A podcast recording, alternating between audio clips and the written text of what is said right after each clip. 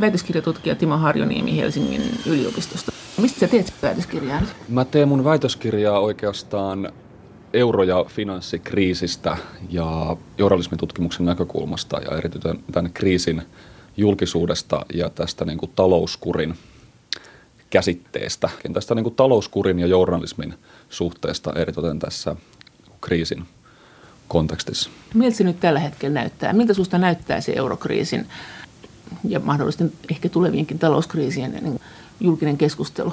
Ehkä tässä voisi lähteä ihan siitä, että miltä se keskustelu näytti silloin, kun tämä kriisi laukesi käsiin silloin.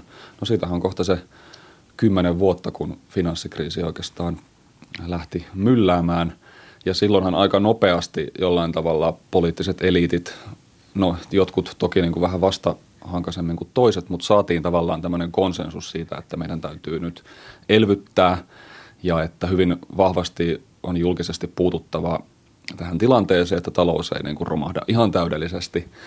Ja silloinhan oikeastaan aika ymmärrettävästi se julkinen keskustelu hyvin pitkälti seurasi tätä poliittisten eliittien ikään kuin mielipiteitä tai mielipiteen muodostusta. Mutta sitten kun 2010 tapahtui tavallaan tämä käänne talouskuria tai tätä finanssipolitiikan kiristämistä kohti.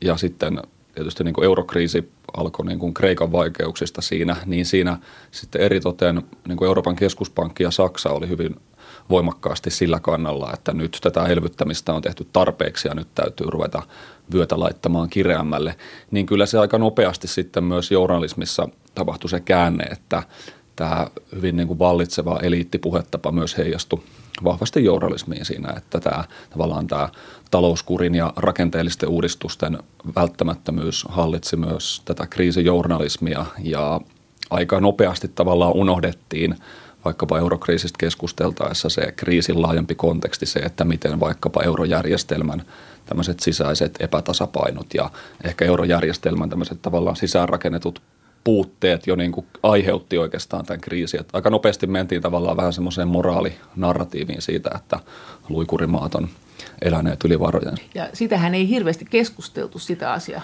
Joo, just näinhän siinä kävi, että se oli tämmöinen arki järkiseltä, vähän tämmöinen maalaisjärkinen reaktio, että ajateltiin, että samalla tavalla kuin kotitalouksien on ehkä tämmöisessä tilanteessa niin kuin syytä kiristää vyötä, niin myös sitten tämä on myös niin kuin valtioiden kannalta järkevää politiikkaa tällaisessa tilanteessa. No näet se sitten julkisessa tilassa, medioissa tai missään, niin kun on talouspoliittista keskustelua, siis poliittista keskustelua, ja jos näit, niin missä ja minkälaista se sitten oli, kun sä sanoit tässä, että sitä ei hirveästi kyseenalaistettu. No ihan varmasti toki sitä oli, ja ehkä tässä voisi jollain tavalla näitä julkisuuksiakin vähän tavallaan jaotella, että mä sanoisin kuitenkin, että tällaista tietynlaista valtavirtaista mediajulkisuutta, journalismia aika vahvasti hallitsi tämä tietynlaisen niin kuin välttämättömyyden tarve, puhe näistä väistämättömistä uudistuksista ja talouskurista. Ja totta kai meillä sitten on tällaisia tavallaan niin kuin hyvin vahvasti talouden kysymyksiin erikoistuneita eliittijulkaisuja Euroopassa, kuten vaikka joku Financial Times ja The Economistin kaltaiset lehdet, jossa tätä käytiin huomattavasti niin kuin nyansoidummin läpi. Että mä muistan esimerkiksi Economisthan kirjoitti tosi paljon siitä, että Saksa ajaa ihan liian tiukkaa talouskuripolitiikkaa tässä keskellä tätä kriisiä. Ja hyvin vahvasti niin otettiin kantaa sen puolesta, että, että Rova Merkel, niin kuin, että löysätkää nyt pikkusen, että, että Eurooppa ei niin kuin selviä tästä vyönkiristyksestä, että teidän täytyy nyt laittaa niin kuin tämä Eurooppa käyntiin, että eihän tässä ole, että eihän tässä ole mitään järkeä, että te vaan niin kuin ajatte dogmaattisesti näitä tota, valtioita täydelliseen niin kuin kurimukseen. Että aivan varmasti oli niin kuin erilaisia tasoja tässä keskustelussa ja niin kuin eri kaltaisissa lehdissä ja erilaisissa niin kuin julkaisuissa ja erilaisilla foorumeilla käytiin niin kuin erilaista, erilaista keskustelua. Mutta sä näet, että se valtavirta keskustelu, niin sinne ne nyanssit ei tullut. No ei varmasti ainakaan niin vahvasti, että se on tavallaan monessa mielessä mun mielestä ihan ymmärrettävää, että kuitenkin se aika pitkälti – tuommoinen valtavirtakeskustelu noudattelee niiden vaikkapa eurooppalaisen talouspoliittisen keskustelun tällaisten niin kuin vakiintuneiden tavallaan agendan asettajien, eli poliittisten päättäjien ja joidenkin vaikutusvaltaisimpien virkamiesten agendaa. Ja silloinhan, jos he korostaa hyvin vahvasti sitä, että tälle talouskurille ei ole mitään realistista vaihtoehtoa, niin se on tavallaan aika ymmärrettävää, että se myös journalismia tällaista päivittäistä journalismia hallitsee se. Mutta se oli sun mielestä virkamiesvetosta se keskustelu, että se ei ollut poliittista keskustelua. No kyllä se varmasti oli poliittista keskustelua siinä mielessä, että totta kai ne poliittiset päättäjät, niin vaikkapa Angela Merkelin kaltaiset poliitikot tai sitten toki kansalliset eliitit oli hyvin – määräävässä roolissa siinä keskustelussa, mutta sitten se ei välttämättä ollut poliittista siinä mielessä, että olisi aktiivisesti pystytty ikään kuin politisoimaan se kysymys talouskurista. Tavallaan, että onko tälle mitään, onko tälle oikeasti, että tälle on kuitenkin esitetty, että tälle on realista, tälle voi olla vaihtoehtoja ja että tälle kriisille voi olla toisenlaisia syitä kuin mitä kenties meille esitetään, niin siinä mielessä mä en ehkä näe, että se olisi ollut kovin poliittista, että sitä olisi aidosti pystytty politisoimaan, eli tuomaan tavallaan kiistan alaiseksi sitä kysymystä talouskurista. No seurasiko se europarlamenttia siihen aikaan? Europarlamentista sanotaan, että sen pitäisi olla tämmöisen poliittisen mm. keskustelun foorumi EU-ssa, että siellä puhutaan siitä politiikasta, että mm. minkälaisia seurauksia päätöksillä on, kuka saa, kuka menettää ja näin edelleen ja kenen etu. Näit se semmoista keskustelua silloin? No tämä on ehkä just tämä EU-julkisuuden tietynlainen ongelma ollut aika pitkään, että kuitenkin se päätöksenteko hyvin pitkälti pyörii niin kuin neuvoston. Joka on kansallisia, kyllä. tosin kyllä demokraattisesti Totta kai, kyllä. Ja sitten EU-komission Joo. varassa. Ja että sieltä ehkä tietyllä tavalla puuttuu sellaiset meillä kansallisille poliittisille julkisuuksille ominaiset ja tavallaan jopa niin kuin elinehdon kaltaiset vastakkainasettelut, tietyt hallitus-oppositio vastakkainasettelut tai tämmöiset poliittisten blokkien tai ryhmittymien väliset vastakkainasettelut, että se oli aika ehkä myös hankalaa tällaisissa talouspolitiikan tai talouskurin kaltaisissa kysymyksistä niin sitten journalisteille tietyllä tavalla hakea niitä konflikteja tai niitä ristiriitoja, jotka poli- poliittiseen keskusteluun kuitenkin hyvin oleellisesti kuuluvat. Että kyllä mä näkisin, että se oli aika lailla sellaista varmasti tämmöistä eliittilähtöistä se julkinen keskustelu, kyllä. Miten se muuten yleensä EU-keskustelu, miten siinä näkyy sun mielestä politiikka? No tätä joten, niin, jotenkin joo, ehkä joo. voisi tavallaan lähteä miettimään sitä kautta, että tätähän hyvin pitkään on vaikkapa viestinnän ja jotenkin julkisuuden tutkijat pitäneet sellaisena – ongelmana Euroopalle tätä yhteisen tietyllä tavalla eurooppalaisen julkisen keskustelun puutetta tai vajavaisuutta. Ja siitä on aika paljon keskusteltu tämän Euroopan demokratiavajeen näkökulmasta tai Euroopan tavallaan koko eurooppalaisen projektin tai eurooppalaisen integraation tämän legitimiteettivajeen näkökulmasta, että on ongelmallista, että meillä ei ole yhteistä julkista keskustelua, joka innostaisi tietyllä tavalla ihmisiä osallistumaan ja debatoimaan Euroopasta. Ja sitten jollain tavalla, kun tämä eurokriisi jyrähti päälle, niin tietysti kaikista näistä jotenkin hyvin niin kuin kammottavista seurauksista huolimatta, niin jollain tavalla ajateltiin ehkä hetken aikaa, että tämä kriisi oli sellainen hetki, joka tuo tämmöiset eurooppalaiset kysymykset kansallisiin poliittisiin julkisuuksiin, että niissä tavallaan tapahtuu tällaista eurooppalaistumista. Ja kyllä se tietysti sinänsä mun mielestä pitää paikkansa, että jos katsoo vaikka sitä, että millä intensiteetillä meilläkin nyt seurataan, seurattiin toki paitsi Kreikkaa, niin sitten seurat, on seurattu ihan tavallaan vaaleja Joo, kaikissa eri puolilla. eri puolilla. Että ihan eri tavallahan niistä on tavallaan tullut sellaisia poliittisia kysymyksiä myös, vaikkapa Suomessa. Mutta sitten siinä tietysti tavallaan herää kaksi kysymystä. Ja ensimmäinen on tietysti se, että minkälaista se keskustelu on, kuinka tavallaan moni äänistä, kuinka monipuolista, kuinka ikään kuin poliittista se keskustelu on. Ja sitten tietysti toinen vähintään jotenkin yhtä oleellinen kysymys on se, että okei, että vaikka meillä olisi tavallaan tätä julkista keskustelua ja oli se kuinka kriittistä ja moniäänistä tahansa, niin jos ei se heijastu millään tavalla siihen politiikkaan tai päätöksentekoon, niin sitten siinä on ehkä myös meidän tavallaan viestinnän ja journalismin tutkijoiden myös katsottava, että toimiiko tämä välitysmekanismi enää, että heijasteleeko tämä oletettu julkisuus enää millään tavalla sitä jotenkin, tai on, onko sillä mitään väliä, että minkälaisia keskusteluja sillä julkisuudessa käydään. Niin, jos joka tapauksessa vaikuttaa siltä, että tämä kriisi on tavallaan ehkä voimistanut sellaisia tiettyjä EU-politiikan myös vähän sellaisia teknokraattisia tendenssejä, että Euroopan keskuspankista on totta kai niin kuin noussut hirvittävä oleellinen päätöksentekijä tässä, joka on käytännössä melko lailla suojattu kaikenlaisilta demokraattisilta vaateilta ja sitten toisaalta tällaiset euroryhmän ja ECOFINin kaltaiset ryhmittymät, jossa myös niitä keskusteluja käydään tietyllä tavalla hyvin niin kuin julkisuudesta suojatulla ja. tavalla, niin ne, niiden rooli korostuu tässä. Eli tämä on aika tavallaan perustavanlaatuinen kysymys, että, riitt, että riittääkö se kohtaan meille se vaade, että me voidaan tietysti vaatia koko ajan enemmän moniäänistä julkista keskustelua, mutta jos ne poliittiset instituutiot alkaa aika vahvasti olla sellaisia, että – että sillä julkisella keskustelullakin on vähän merkitystä, niin mikä se, mitä väliä sillä sitten on. Mutta minkälainen EU-keskustelu on väitöskirjatutkija Timo Harjuniemen mielestä hyvälaatuista? Mä miettisin sitä ehkä jotenkin sitä kautta, että mitä journalistien tai toimittajien kannattaisi miettiä, olisi just se kriittinen tietyllä tavalla reflektointi niistä omista käytännöistä ja siitä, että pystytäänkö me ikään kuin riittävästi tuomaan siihen keskusteluun niitä poliittisia vaihtoehtoja tavallaan niin kuin rohkeastikin tietyllä tavalla politisoimaan niitä EU-kysymyksiä ja aika ennakkoluottomasti hakemaan niitä näkökulmia ja asiantuntijoitakin siihen keskusteluun. Että eri puolilta. Eri puolilta, niin. Onko se sun mielestä, niin sä oot joskus sanonut, että se on mennyt peliselostukseksi?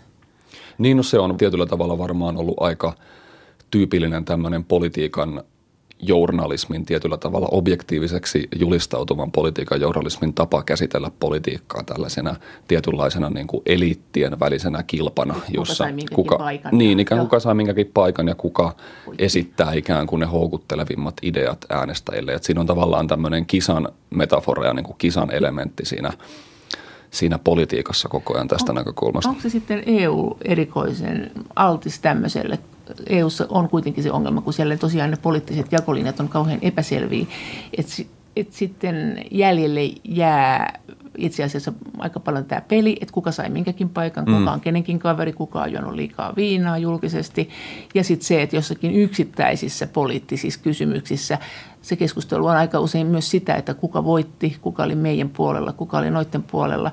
Mutta EUsta on aika paha puhua millään muulla tavalla. Se on ihan totta ja se on, se on hyvä, hyvä huomio ja se varmaan just liittyy tavallaan näihin kahteen asiaan, että nämä on toisaalta edelleen nämä julkisuudet meillä on aika kansallislähtöisiä ja silloin esimerkiksi Suomessa musta tuntuu, että hirveästi just korostuu tavallaan tämä, että kenen puolella niin kuin Suomi on tässä, mikä on Suomen asema ja me tietysti ollaan niin kuin perinteisesti aina haluttu, että me asemoidutaan sinne tällaisten niin kuin vastuullisten pohjoisen maiden blokki, että on hirveän tärkeää olla siellä niin kuin katsomassa, mitä Saksa tekee. Ehkä sen kummemmin usein miettimättä, että, että mitä seurauksia tällä on, onko tälle jotain realistisia vaihtoehtoja, mitä tästä seuraa.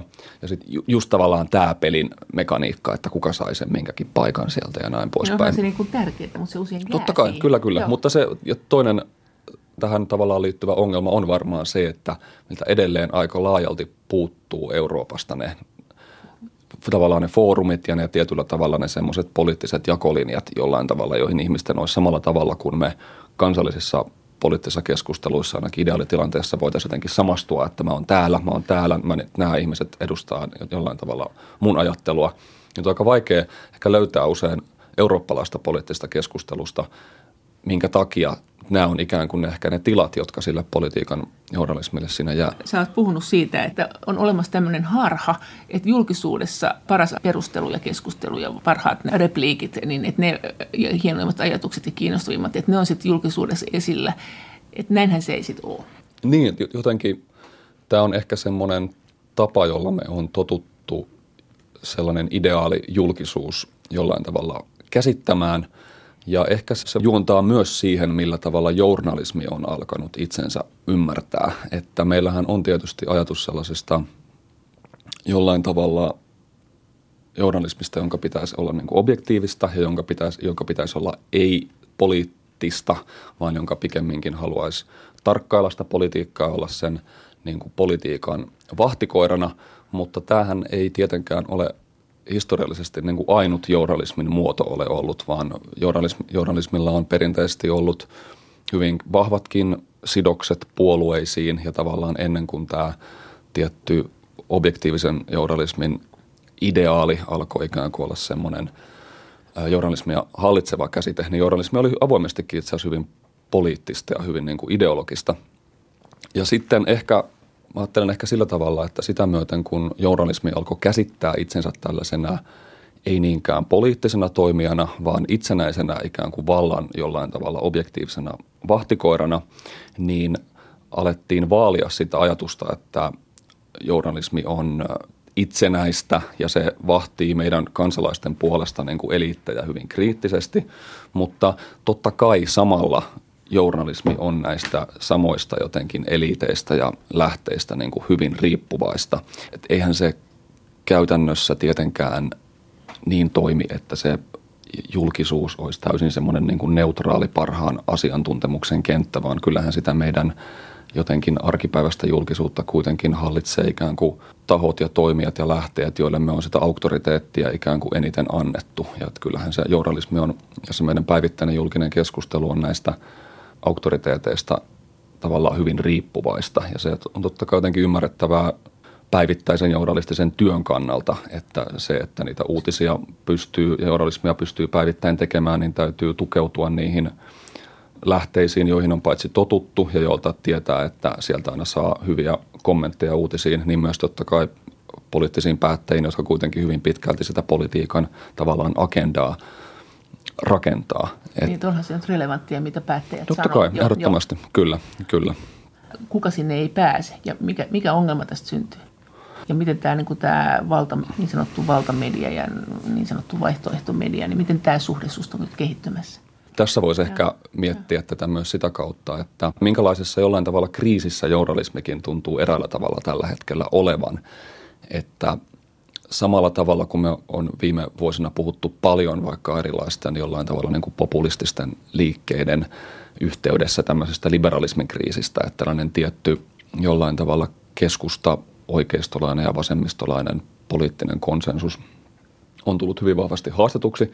Mun mielestä eritoten jotenkin finanssikriisin jälkeen, että se vaikutti olevan hirveän semmoinen ratkaiseva hetki siihen, siinä, että ihmiset jollain tavalla alkoi menettää luottamuksensa jollain tavalla poliittista establishmenttia kohtaan, niin se on samalla mun mielestä myös jollain tavalla heijastunut tällaisen tietyllä tavalla objektiivisen journalismin kriisiin. Että kyllähän se näkyy, että jos me katsotaan sitä, että millä tavalla ihmiset luottaa journalismiin, millä tavalla tavallaan se luottamus on ehkä niin kuin rapautumassa ja millä tavalla journalismi koko ajan tulee vedetyksi tällaiseen, tällaisiin poliittisiin konflikteihin. Tietysti joku Trump on varmaan siitä niin kuin ääriesimerkki, mutta kyllä se niin kuin jotenkin se sellaisen liberaalin järjestyksen kriisi on myös sen saman ikään kuin, mun mielestä jolla, sen ikään kuin sen samaan liberaalin järjestykseen jollain tavalla kiinnittyneen journalismin kriisi mun mielestä tietyllä tavalla. Et, ja sit, sitä ehkä oireilee tavallaan jotenkin tämä keskustelu näistä valeuutisista ja tästä totuuden jälkeisyydestä, että ihmiset on ehkä mun mielestä osin perustellustikin kyseenalaistaa niin kuin valtavirtaista journalismia ja selvästi alkaa tuntua siltä, että siellä on jotenkin tosi paljon niin kuin tuntuu olevan kysyntää semmoiselle entistä tietyllä tavalla poliittisemmalle journalismille, joka sitten ehkä toki niin kuin pahimmillaan myös kanavoituu semmoisiksi tosi niin kuin terveen julkisen keskustelun kannalta myös tosi huolestuttaviksi ilmiöiksi, että jotkut täysin niin kuin tämmöiset viha sivustot tai nämä, että eihän vaikeahan tavallaan niitä jotenkin perustella, mutta et jotenkin tässä on kyllä tällaisesta laajemmasta myös jotenkin journalismin murroksesta mun mielestä tietyllä tavalla kyse, tai journalismin legitimiteetti niin kuin oikeutusongelmasta kyse. Väitöskirjatutkija Timo Harjuniemi Helsingin yliopistosta. Sä oot sanonut myös, että tämä on ollut aika pönökkää tämä mm. Journalistien käsitys omasta itsestään ja omasta tehtävästään, että, että me osin ollaan ehkä vähän harhaisia siitä. No mä, niin, ehkä se jotenkin, tässä tullaan taas tähän, että millä tavalla journalistit haluaa sen itsensä ja tavallaan politiikan suhteen käsittää. Että siinä on just niin kuin – kun on tultu tähän ideaaliin siitä, että ammattijournalismin täytyy ikään kuin olla pitää tietty etäisyys siihen politiikkaan ja tavallaan niin kuin tarkastella sitä keskustelua sieltä ylhäältä ja ikään kuin yrittää jollain tavalla hahmottaa sitä keskustelua sellaisen objektiivisen tarkkailijan roolissa. Ja, se, ja sitten kun siinä taas tullaan tähän, että sehän ei tarkoita sitä, että se journalismi koskaan pääsisi siitä politiikasta eroon, vaan ainahan siellä tulee nämä kysymykset, no. että ketkä sitä ikään kuin neutraaliksi oletettua tilaa hallitsee. Ja, ja sitten tavallaan musta tuntuu siltä, että mä en jotenkin usko, että tämä että tämä ongelma ehkä ratkeaa sillä, että toimittajat ikään kuin vetäytyy takaisin sinne, tai jotenkin vetäytyy sillä tavalla lasitorniin, niin, lasitorniin tai takaisin niihin ideaaleihin, tai että se vastaus olisi aina se, että lisää entistä objektiivisempaa journalismia, tietyllä tavalla niin kuin entistä jotenkin faktapohjaisempaa journalismia. Kylmempää tavalla. Kylmem, tavallaan niin kuin tietyllä tavalla entistä niin kuin viileämpää journalismia, vaan jotenkin siinä on niin kuin mun mielestä aika – isonkin pohdinnan paikka siinä, että mikä tämä journalismin poliittinen rooli jollain tavalla on. Tarkoitatko, että, tarkoitatko tällä nyt kuitenkin jotenkin sitäkin, että, että poliittinen journalismi tarvitsisi enemmän tunnetta, että sieltä puuttuu nyt se tunnejournalismi ja nämä vaihtoehtomediat on ottanut sen tunnejournalismin itselleen? Tuo on aika hyvä huomio itse asiassa, että kyllä varmasti just näin, että jos sitä katsotaan, että minkälaista se – journalismi on myös historiallisesti ollut, niin siellä on ollut poliittinen journalismi, vielä sanotaanko 1800-luvulla vaikka Yhdysvalloissa ja Englannissa, että se on ollut aika lailla poliittista, siellä on ollut aika vahvasti myös ehkä niin kuin se tavallaan se tunne lataus mukana ja semmoinen niin kuin tietty yhteisön, yhteisöjen luonti. Ja ei tietenkään varmaan ole realistista ajatella niin, että jotenkin mentäisiin sellaiseen vahvaan niin kuin puolueen lehdistöön takaisin, mutta jotenkin mä niin kuin mietin kuitenkin sitä, että äh, joku sellainen uudelleenharkinnan paikka siinä on, että... Miten sä sitten näet sen niin kuin koko EUn lailla, niin. tämän tunnejournalismin asian, että onko tämä tapahtunut kautta EUn, tämä sama juttu, että, että siellä on tämä tämmöinen jossain järkiä tuntien mm, juttu ainakin mm. omasta mielestään, että siellä on tämä, tämä, koko, tämä on koko EU-journalisminkin ongelma, että sitten on olemassa vaihtoehtomedioita, jotka vetää aika satasella sillä tunteella Kyllä. sisään ja saa sillä pisteitä sitten eri va, e, niin kuin EU-ssa ja tässä EU-politiikassa. Joo, varmasti ja kyllähän tämä journalismin ammattimaistumiskehitys on totta kai ollut erilaista erilaisissa kansallisissa tilanteissa, niin mun mielestä tämä iso kuva on kuitenkin, se on aika lailla samankaltainen. Ja ehkä si-. No joo, no siis ei ehkä tavallaan näin suorasukaisesti voi sanoa, mutta kuitenkin on meillä, ja vaikka totta kai on eroja niin kuin kansallisissa mediajärjestelmissä ja viestintäjärjestelmissä ja eri maissa myös niin kuin usein journalismin ja politiikan suhteet voi olla likeisemmät, mutta kyllä tietyllä tavalla on, nämä on aika universaaleja jollain tavalla tämmöiset ammatti journalismi-ihanteet jossain määrin tai aika, aika yleisiä, niin kyllä siinä voi, voi olla just noin kuin sanoit, että siinä tietyllä tavalla se tunnekomponentti on hävinnyt, kun se journalismi on muuttunut aika lailla semmoiseksi asiantuntijavetoiseksi ja tietyllä tavalla niin kuin teknokraattiseksi. Ja sitten kun tulee tällaisia isoja järjestyksiä vaikka EU-ssa, kuten vaikka talouskriisi ja finanssikriisi, ja kun tietyllä tavalla siltä järjestykseltä joku semmoinen pohja hajoaa, niin se mun mielestä tuntuu silloin aika luontevalta, että silloin myös jollain tavalla se journalismin oikeutus on aikamoisessa murroskohdassa. Meille ei kerrottu, mitä on tapahtumassa. Jollain tavalla näin. Ja sitten kun tällaiset, kuten sanoit, niin hyvin vahvasti tunne edellä menevät valesivustot pystyvät rakentamaan huomattavasti uskottavampia narratiiveja, niin jo, jollain tavalla se tuntuu mun mielestä aika, aika luontevalta tai ymmärrettävältä, että meillä nyt on tällaisia – tosi isoja keskusteluja vaikkapa valeuutisten tai jotenkin onko, populismin on, suhteen. Onko EU erikoisen altis tämmöiselle niin sanotulle valeuutisille? Varmasti totta kai ainakin siinä mielessä, että... kun siellä käy, niin tuntuu, että se on teema. Heillä on oikein myyviä EU-otsikoita. Ihan varmasti ja totta kai se tavallaan sopii tällaiseen tietynlaiseen niin kuin populismin tutkijat aina muistuttaa siitä, että EU myös sopii sellaiseksi niin kuin valeuutistehtailijoille sellaiseksi hyväksi, hyväksi toiseksi tai hyväksi viholliseksi, joka meidän kansalta jollain tavalla sen demokraattisen suvereniteetin tai sen jonkun itse määräämisoikeuden vie, mikä toki myös niin kuin, osittainhan se on toki myös voi olla ihan perusteltua tavallaan se kritiikki. Nyt EUn alueella tarkistetaan näitä faktoja, eikä niin kuin Amerikassakin on. Et, niin miten sä oot siitä mieltä niin kuin journalismin osana? Ja sä oot puhunut myös, että se tilanne on vähän tuhoisa, että jos poliittista keskustelua käydään niin kuin nyt esimerkiksi tulevissa EU-vaaleissa, että jos se tilanne menee siihen, että sitten siellä vaan tarkistellaan faktoja ja tehdään tämmöistä tarkastelua, että kuka nyt oli erikoisen nätisti pukeutunut ja kuinka kivasti hän lohkaisi ja oliko hän nyt vapautunut ja rentoa. Tämä ei ole niin kuin se juttu. Tämä on menossa tämmöiseen. Faktathan on kuitenkin vähän ongelmallisia, että se on tämä Pontius Pilatus juttu, että niin, että kyllähän se että, niin. on jotenkin toisaalta ymmärrän sen faktantarkastuksen roolin ja totta kai se on niin kuin tärkeää, että meillä pysyy jonkinlainen yhteinen käsitys siitä, että mistä keskustellaan, että me voidaan totta kai voidaan tarkastaa, Joo. että joku luku on oikein tai että Joo. joku, joku niin kuin, mutta sitten tavallaan se isompi juttu on mun mielestä se, että lopultahan se on aika niin kuin tietyssä mielessä trivi, tavallaan niin kuin triviaalikin juttu, että eihän se, sitten lopulta me kuitenkin aina kaivataan politiikkaa ja niitä poliittisia jakolinjoiden pohjalta niitä päätöksiä voidaan tehdä, että eihän se politiikkakaan voi mennä siihen, että me jotenkin pelkästään tavallaan pelkästään vaan tykitetään niitä faktoja tai kamppaillaan niillä faktoilla tai, tai näin, että kyllä ei, tai ei niistä siitä politiikasta ei kuitenkaan mun mielestä pidäkään päästä ikään kuin eroon missään vaiheessa. Ei se ei ole mikään tietokilpailu. Se niin, nimenomaan. Se, se ei nimenomaan ole mikään tietokilpailu, että kyllä siellä sitä tunnetta täytyy olla, jotta ihmisiä innostetaan mukaan ja täytyy tietyllä tavalla olla sellaisia kollektiivisia, ehkä tunnepohjaisiakin ryhmiä, jotka sitä politiikkaa lähtee tekemään. Että ehkä tämä tietty faktojen ja just tällaisen pelin politiikan tarkastelu ehkä vähän lyö sormille sitä ajatusta siitä, että politiikka on myös tämmöinen tunne pitoinen juttu aika laajalti, että ei siitä. Miten, mutta miten sitten, kun sä sanoit tässä, että silloin kun EU liityttiin, niin meillä Suomessakin EU-journalismi oli hyvin EU-myönteistä.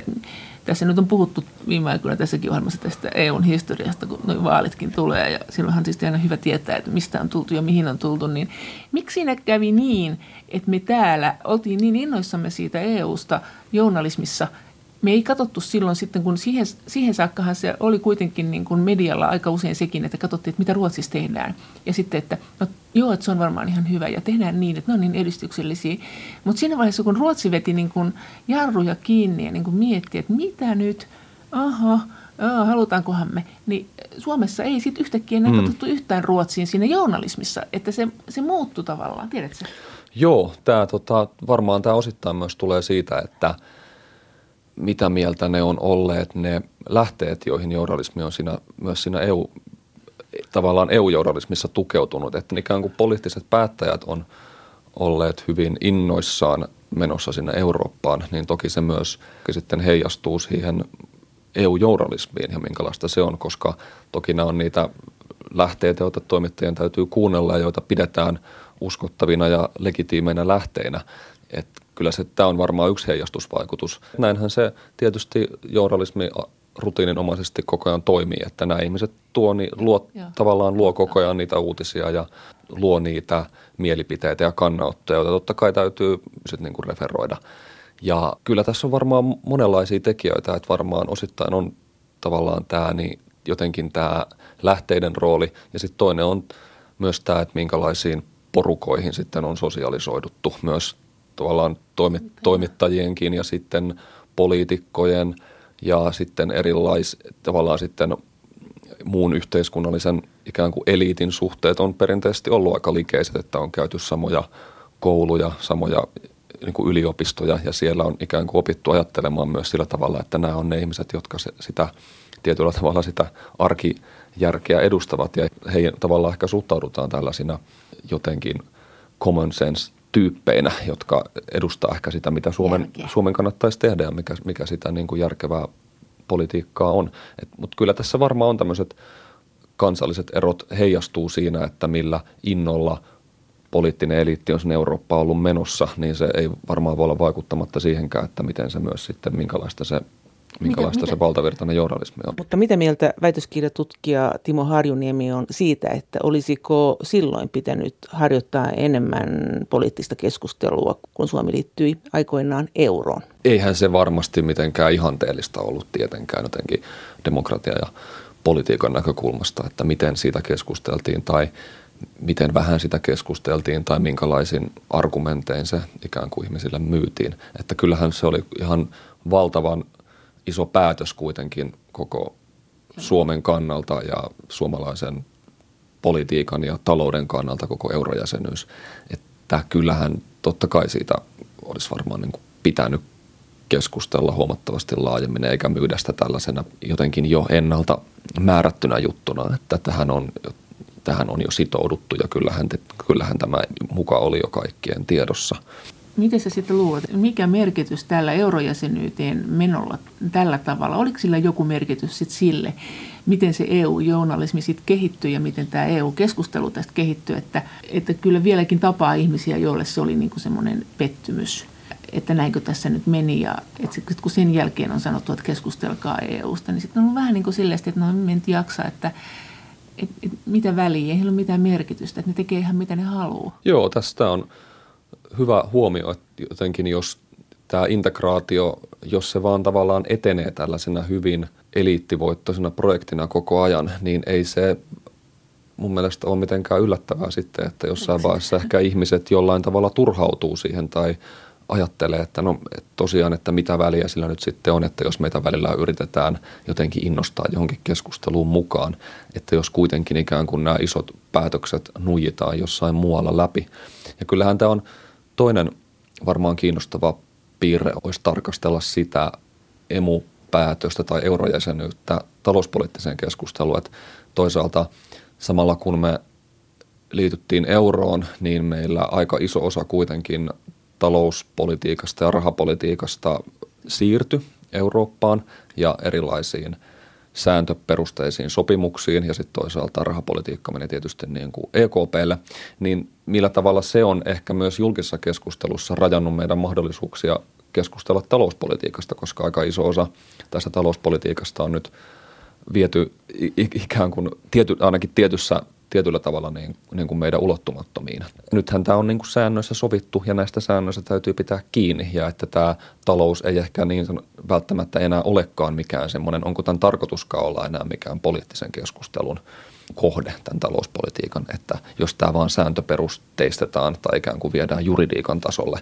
niin siitähän helposti katoaa sitten poliittinen ulottuvuus. No. Kyllä se tietysti niin kuin ainakin osin näin kävi, että, että eihän se tieten, kyllähän se tietysti vaikka niin kuin finanssikriisi ja eurokriisi osoitti, että sitten kyllähän sitten tarvit, totta kai meillä on sitä liikkumavaraa edelleen ja tämä on myös osoittanut, että tarvittaessa kyllä EU aika joustavasti näitä sääntöjä pystyy niin kuin tulkitsemaan ja, ja näin. Että, mutta kyllähän tässä on niin kuin ihan selvää mun mielestä, että tietyllä tavalla rajattiin paitsi tätä talouspolitiikan liikkumavaraa, niin myös olisi kiinnostava miettiä sitä, että millä tavalla tämä on rajannut meidän mahdollisuuksia ehkä keskustella talouspolitiikasta tai eurojäsenyys, jos niitä on vaan tällä Onko tavalla se, sääntöperusteistettu näitä talo- sitä mieltä, että media ei ole tarpeeksi, mediassa ei ole tarpeeksi puhuttu tästä asiasta, että ollaan menty tavallaan vaan että siitä no, ei ole Kyllä, mä, joo, no kyllä jos, jos miettii vaikka tätä koko eurokriisin aikaista talouspoliittista kehitystä EU:ssa,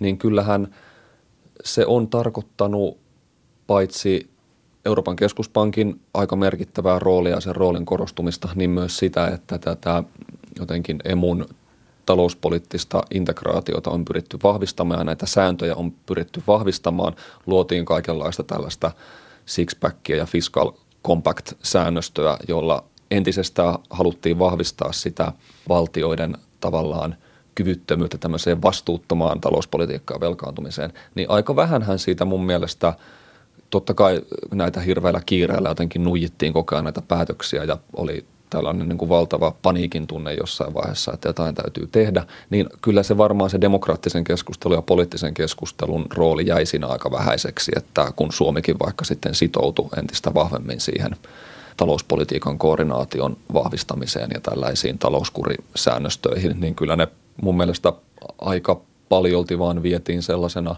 arkijärkisenä päätöksentekona läpi ja ehkä unohdettiin näiden asioiden aika vakava ja iso kuitenkin tämmöinen poliittinen ja tietyllä tavalla demokraattinen ulottuvuus. Käytiinkö tässä sanoa, että ekonomist on käynyt kaiken näköistä keskustelua, mutta käytiinkö tästä demokratiapuolesta missään päin Eurooppaan isompaa keskustelua? Ehkä mä sanoisin, että ei sitä varmaan ehkä demokratian näkökulmasta, että jotenkin varmaan jossain ekonomistissakin se keskustelu oli sellaista, että onko tämä nyt ehkä erityisen jotenkin viisasta tai onnistunutta luoda tavallaan näin tiukkoja talouskurisäännöstöjä, että kyllä se varmaan tämä tietyllä tavalla tämä demokratian näkökulma oli aika lailla jotenkin paitsi jossa. Kyllä tämä mun mielestä on aika yleinen tapa tämä talouspolitiikka ja budjettipolitiikka käsittää, että meillä täytyy olla sääntöjä ja niihin täytyy tavallaan sitoutua. Ja toki niitä voi perustella, että tämä on niin kuin hyvää politiikkaa ja että näin täytyy tehdä, mutta kyllähän nämä on niin kuin valtavia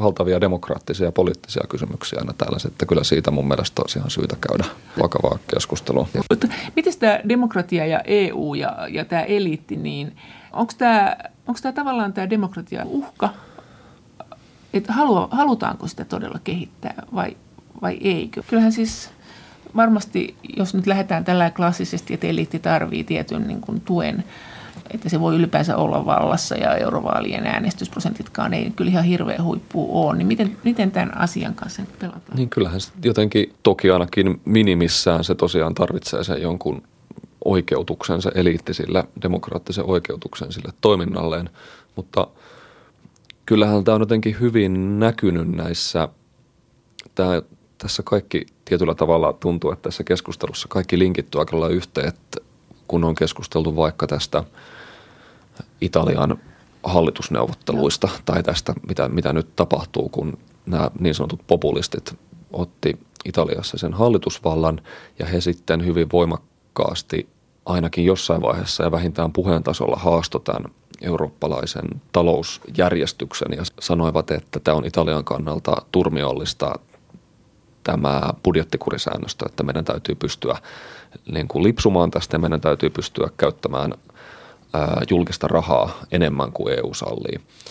Niin kyllähän silloin sitten toisaalta aika vahvasti myös jotenkin tämmöiset de, tavallaan oikeutetut demokraattiset vaateet, joille on kuitenkin monien italialaisten jotenkin demokraattinen tuki ja legitimiteetti, niin helposti sitten koetaan hyvin ongelmalliseksi ja silloin sitten tämä jotenkin sitten – Tämä on aika jännitteinen tämä demokratiankin rooli tässä, että usein sitä tavallaan haetaan sellaiseksi jotenkin taikaluodiksi, joka EUn legitimiteettiä parantaa kansalaisten silmissä. Ihmisiä pitäisi saada osallistumaan EUn liittyvään keskusteluun ja EU-päätöksentekoon ja politiikkaan, mutta sitten toisaalta tietyllä tavalla välillä se onkin vaikuttaa hirveän ongelmalliselta, jos se demokratia ikään kuin alkaa vyöryä alueelle, joita ei ole tarkoitettu demokraattisiksi niin kuin tietyllä tavalla, kuten vaikka tämä EUn taloussäännöstö, joka on kyllä pikemminkin haluttu oikeastaan suojata jossain määrin tämmöisiltä demokraattisilta vaatimuksilta. Että kyllä tämä on aika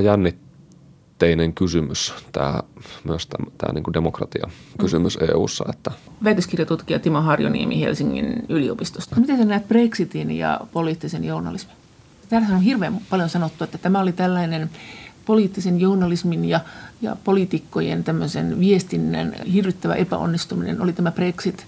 Näetkö sen näin? Vai oliko se nimenomaan jollain lailla onnistuminen? Varmaan osittain toki näin, että samalla tavalla kuin moni niin kuin tutkija ja analyytikko ja journalisti, niin ei tässä kukaan varmaan jotenkin ollut erityisen viisaana ehkä liikkeellä, mutta oli jotenkin ehkä aika pihalla just vaikkapa Trumpin kanssa, niin varmaan joku Brexit tuli monelle – samanlaisena yllätyksenä tai ei ehkä, oltiin oltu ehkä jossain määrin kuitenkin ulkona siitä varmaan turhaumasta, joita moni vaikka Britannian jossain hyvin tietyllä tavalla kurjilla entisillä teollisuuspaikkakunnilla tai teollisuusalueilla? Tai minkälaista jollain tavalla kaunaa tällaista poliittista eliittiä kohtaan siellä ehkä koettiin, niin varmaan siinä mielessä – ehkä myös siinä oli jonkinlainen niin kuin journalistinen, no en tiedä epäonnistuminen, mutta vähän ehkä vähän ehkä oltiin kuutamolla siinä kysymyksessä. Mutta olisiko sun mielestä sitten journalismin pitänyt ja median pitänyt onnistua kääntää näiden ihmisten päät kyllä siis tosi hyvin menee vaikka tuottakin kurista? niin, niin tämähän, tämä on tavallaan se aika niin kuin yksi tietyllä tavalla se tyypillinen reaktio tällaisia populistisiksi koettuja liikkeitä tai mullistuksia kohtaan, että ettekö te nyt näe, että teillä menee niin kuin silti tosi hyvin. Niin silti te vaan niin kuin menette tämmöistä helppoheikkien jollain tavalla juoniin niin kuin narahdatte näihin. Että kyllä tässä tietyllä tavalla oli jossain määrin varmaan sellaista aika tyypillistä, ehkä vähän jonkinlaista niin kuin ylimielistä, ylimielistä reaktiota havaittavissa. Mutta kyllä sitten toisaalta joku on aika selkeää, että vaikkapa – joku englantilainen, britannialainen journalismi oli ainakin joidenkin tabloid-lehtien tasolla kyllä hyvin, tai siellähän on tietysti Joo. pitkä niin tämmöinen hyvin, hyvin tota, siellä, on se, siellä on se vahva tämmöinen hyvin EU-skeptinen perinne, sanotaanko näin, että että et tämäkin aina vähän riippuu siitä, että mitä tarkastellaan. Että kyllähän Britanniassa moni lehti veti aika avoimesti tällaista pro Brexit-linjaa varmaan tietyllä tavalla, että jos mitä näihin luetuimpiin tabloid-lehtiä ja muihin. Lähti, lähtikö ne siitä, että, että on rahallisesti kannattavaa vai lähtikö ne siitä, että ei välttämättä, vaikka ehkä, niin kuin siellä oli tietenkin näitäkin juttuja, mutta lähtikö ne myös siitä, että vaikka ei olisikaan rahallisesti kannattavaa, niin on komeeta, kuin ei ole EU-ssa?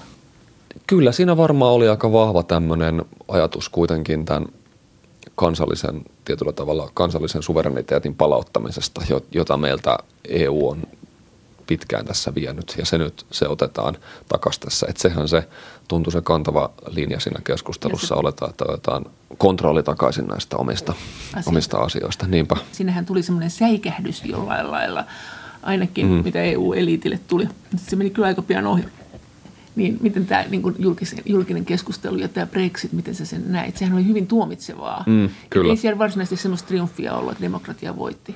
Ei, pikemminkin. Kyllä sitähän – se on ihan totta, että sitä ei missään nimessä tämmöisenä, sinänsä kiinnostavaa kyllä tämmöisenä niin kuin demokratian jotenkin voittona tosiaan riemuuttuvaa, vähän kun ihmeteltiin niin. pikemminkin, että mistä, mistä tämä nyt niin kuin johtui ja miten te näin jotenkin typerään päätökseen siinä päädyitte.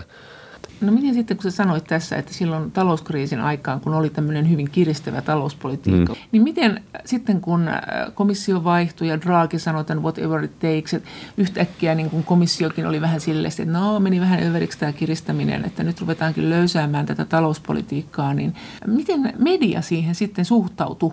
Kun sekin oli kuitenkin liputtanut hyvin suureksi osaksi mediaa, että, että tämä on nyt just oikeaa talouspolitiikkaa ja kyllä että näin kuuluu tehdä. Ja, ja tosiaan niin kuin sä sanoit, että niin kuin yksityistaloudessa, että kun on kerran tuota suplattu, mm. niin nyt sitten säästetään. Niin vetäisikö ne yhdessä yössä, rupesiko ne puhumaan toistepäin vai tota, miten sä näit sen murroksen? Toi on aika, aika Vaikea kysymys, ne kyllä. itteensä, että me oltiin nyt kirjoiteltiin ehkä vähän hassuja jo lopuksi. Etenkin kun mehän tiedettiin sit siinä vaiheessa jo, eikö me siinä vaiheessa jo tiedetty, että ne laskukaavat, joihin tämä perustettiin, tämä, että kuinka paljon valtio saa velkaantua, niin ne, niissä olikin laskuvirhe. Eikö se ollut tämmöinen tilanne? Niin, sitä, sitä silloin kriisin Joo. aikana tätä talouskuria toki perusteltiin just tällaisilla, että jotkut taloustieteilijät esitti arvioita, että julkinen julkisen velan suhde bruttokansantuotteeseen ei saa nousta yli jonkun tietyn, tietyn rajan tai 90 prosenttia, kun se oli tai jotain näin, niin kyllähän sitä, sitä toki näin perusteltiin, mutta kyllä sitä varmaan aika vähän näkyy sellaista reflektointia journalismissa, että minkä takia, että tulkittiinko me nyt jotenkin tämä tilanne väärin tai että oltiinko me liian – myötäsukaisia tämän, tämän, niin, tämän tavallaan tämän talouskurilinjan suhteen, että, että oikeasti oltiinko me niitä vahtikoiria tässä, joita, me, joita meidän pitäisi olla tai joita me aina sanotaan vähintään olevamme, että, että ehkä sitä oli aika lailla vähän siinä, siinä kuitenkin mun nähdäkseni. Mutta, mutta miten sitten, kun se muuttui se mm. tilanne, niin sanoiko kukaan mitään? Eikö se näyttänyt siltä ulospäin, että, että EKP, joka nyt muutenkaan paljon mitään sano – niin ne vaan oli silleen niin kuin muina EKPinä, että mm-hmm, no me vähän muutettiin tätä politiikkaa.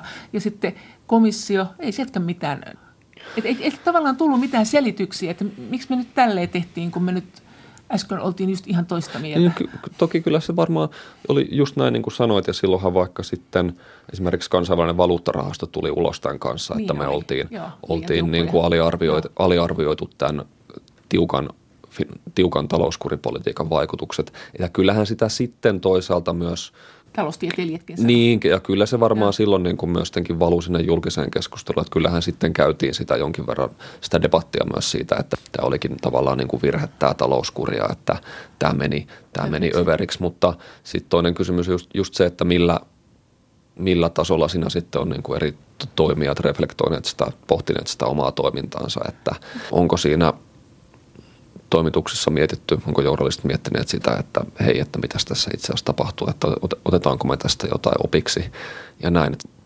Se on kyllä hyvä ja, hyvä ja tärkeä kysymys. Näin sanoi väitöskirjatutkija Timo Harjuniemi Helsingin yliopistosta.